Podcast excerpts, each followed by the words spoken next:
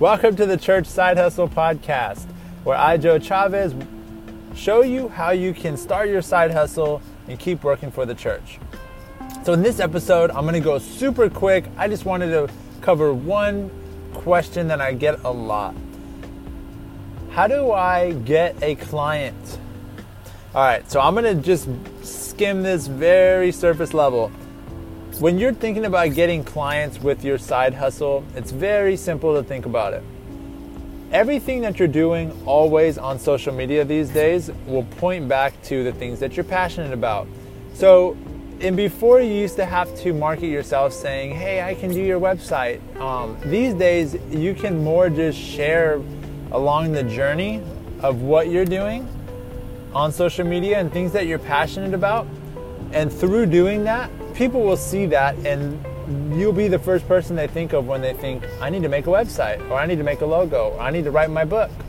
If you're just sharing that you're writing an article every day, or what you wrote that morning, and what you're learning about writing, and how you're passionate about writing, people now are more likely to see you in their minds as, hey, that's the writer, or hey, that's that designer guy.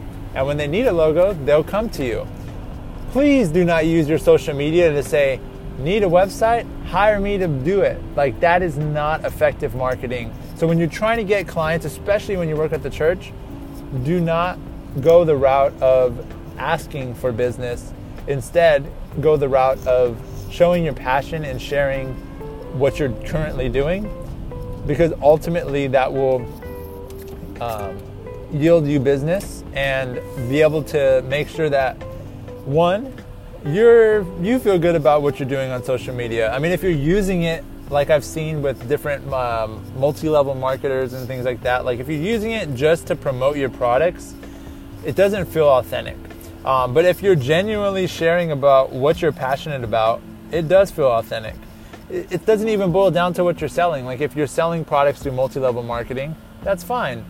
But if you're doing it in a way that is you and just showing the products how you use them how your kids try to use them, how you have seen results with them, but then also sharing about other things as well. And every now and then talking about those things or sharing your, you know, I don't know, like what you're doing at one of the events that you're going to with that stuff. Like that's good. Like that's fine. That's your life. It's normal.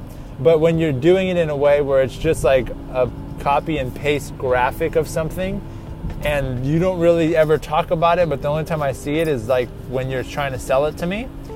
That's when I would recommend that if, especially if you work for a church, like that just comes off as a lot more sleazy and more like you're like a salesman or woman than just being yourself and being the same way you are in person online.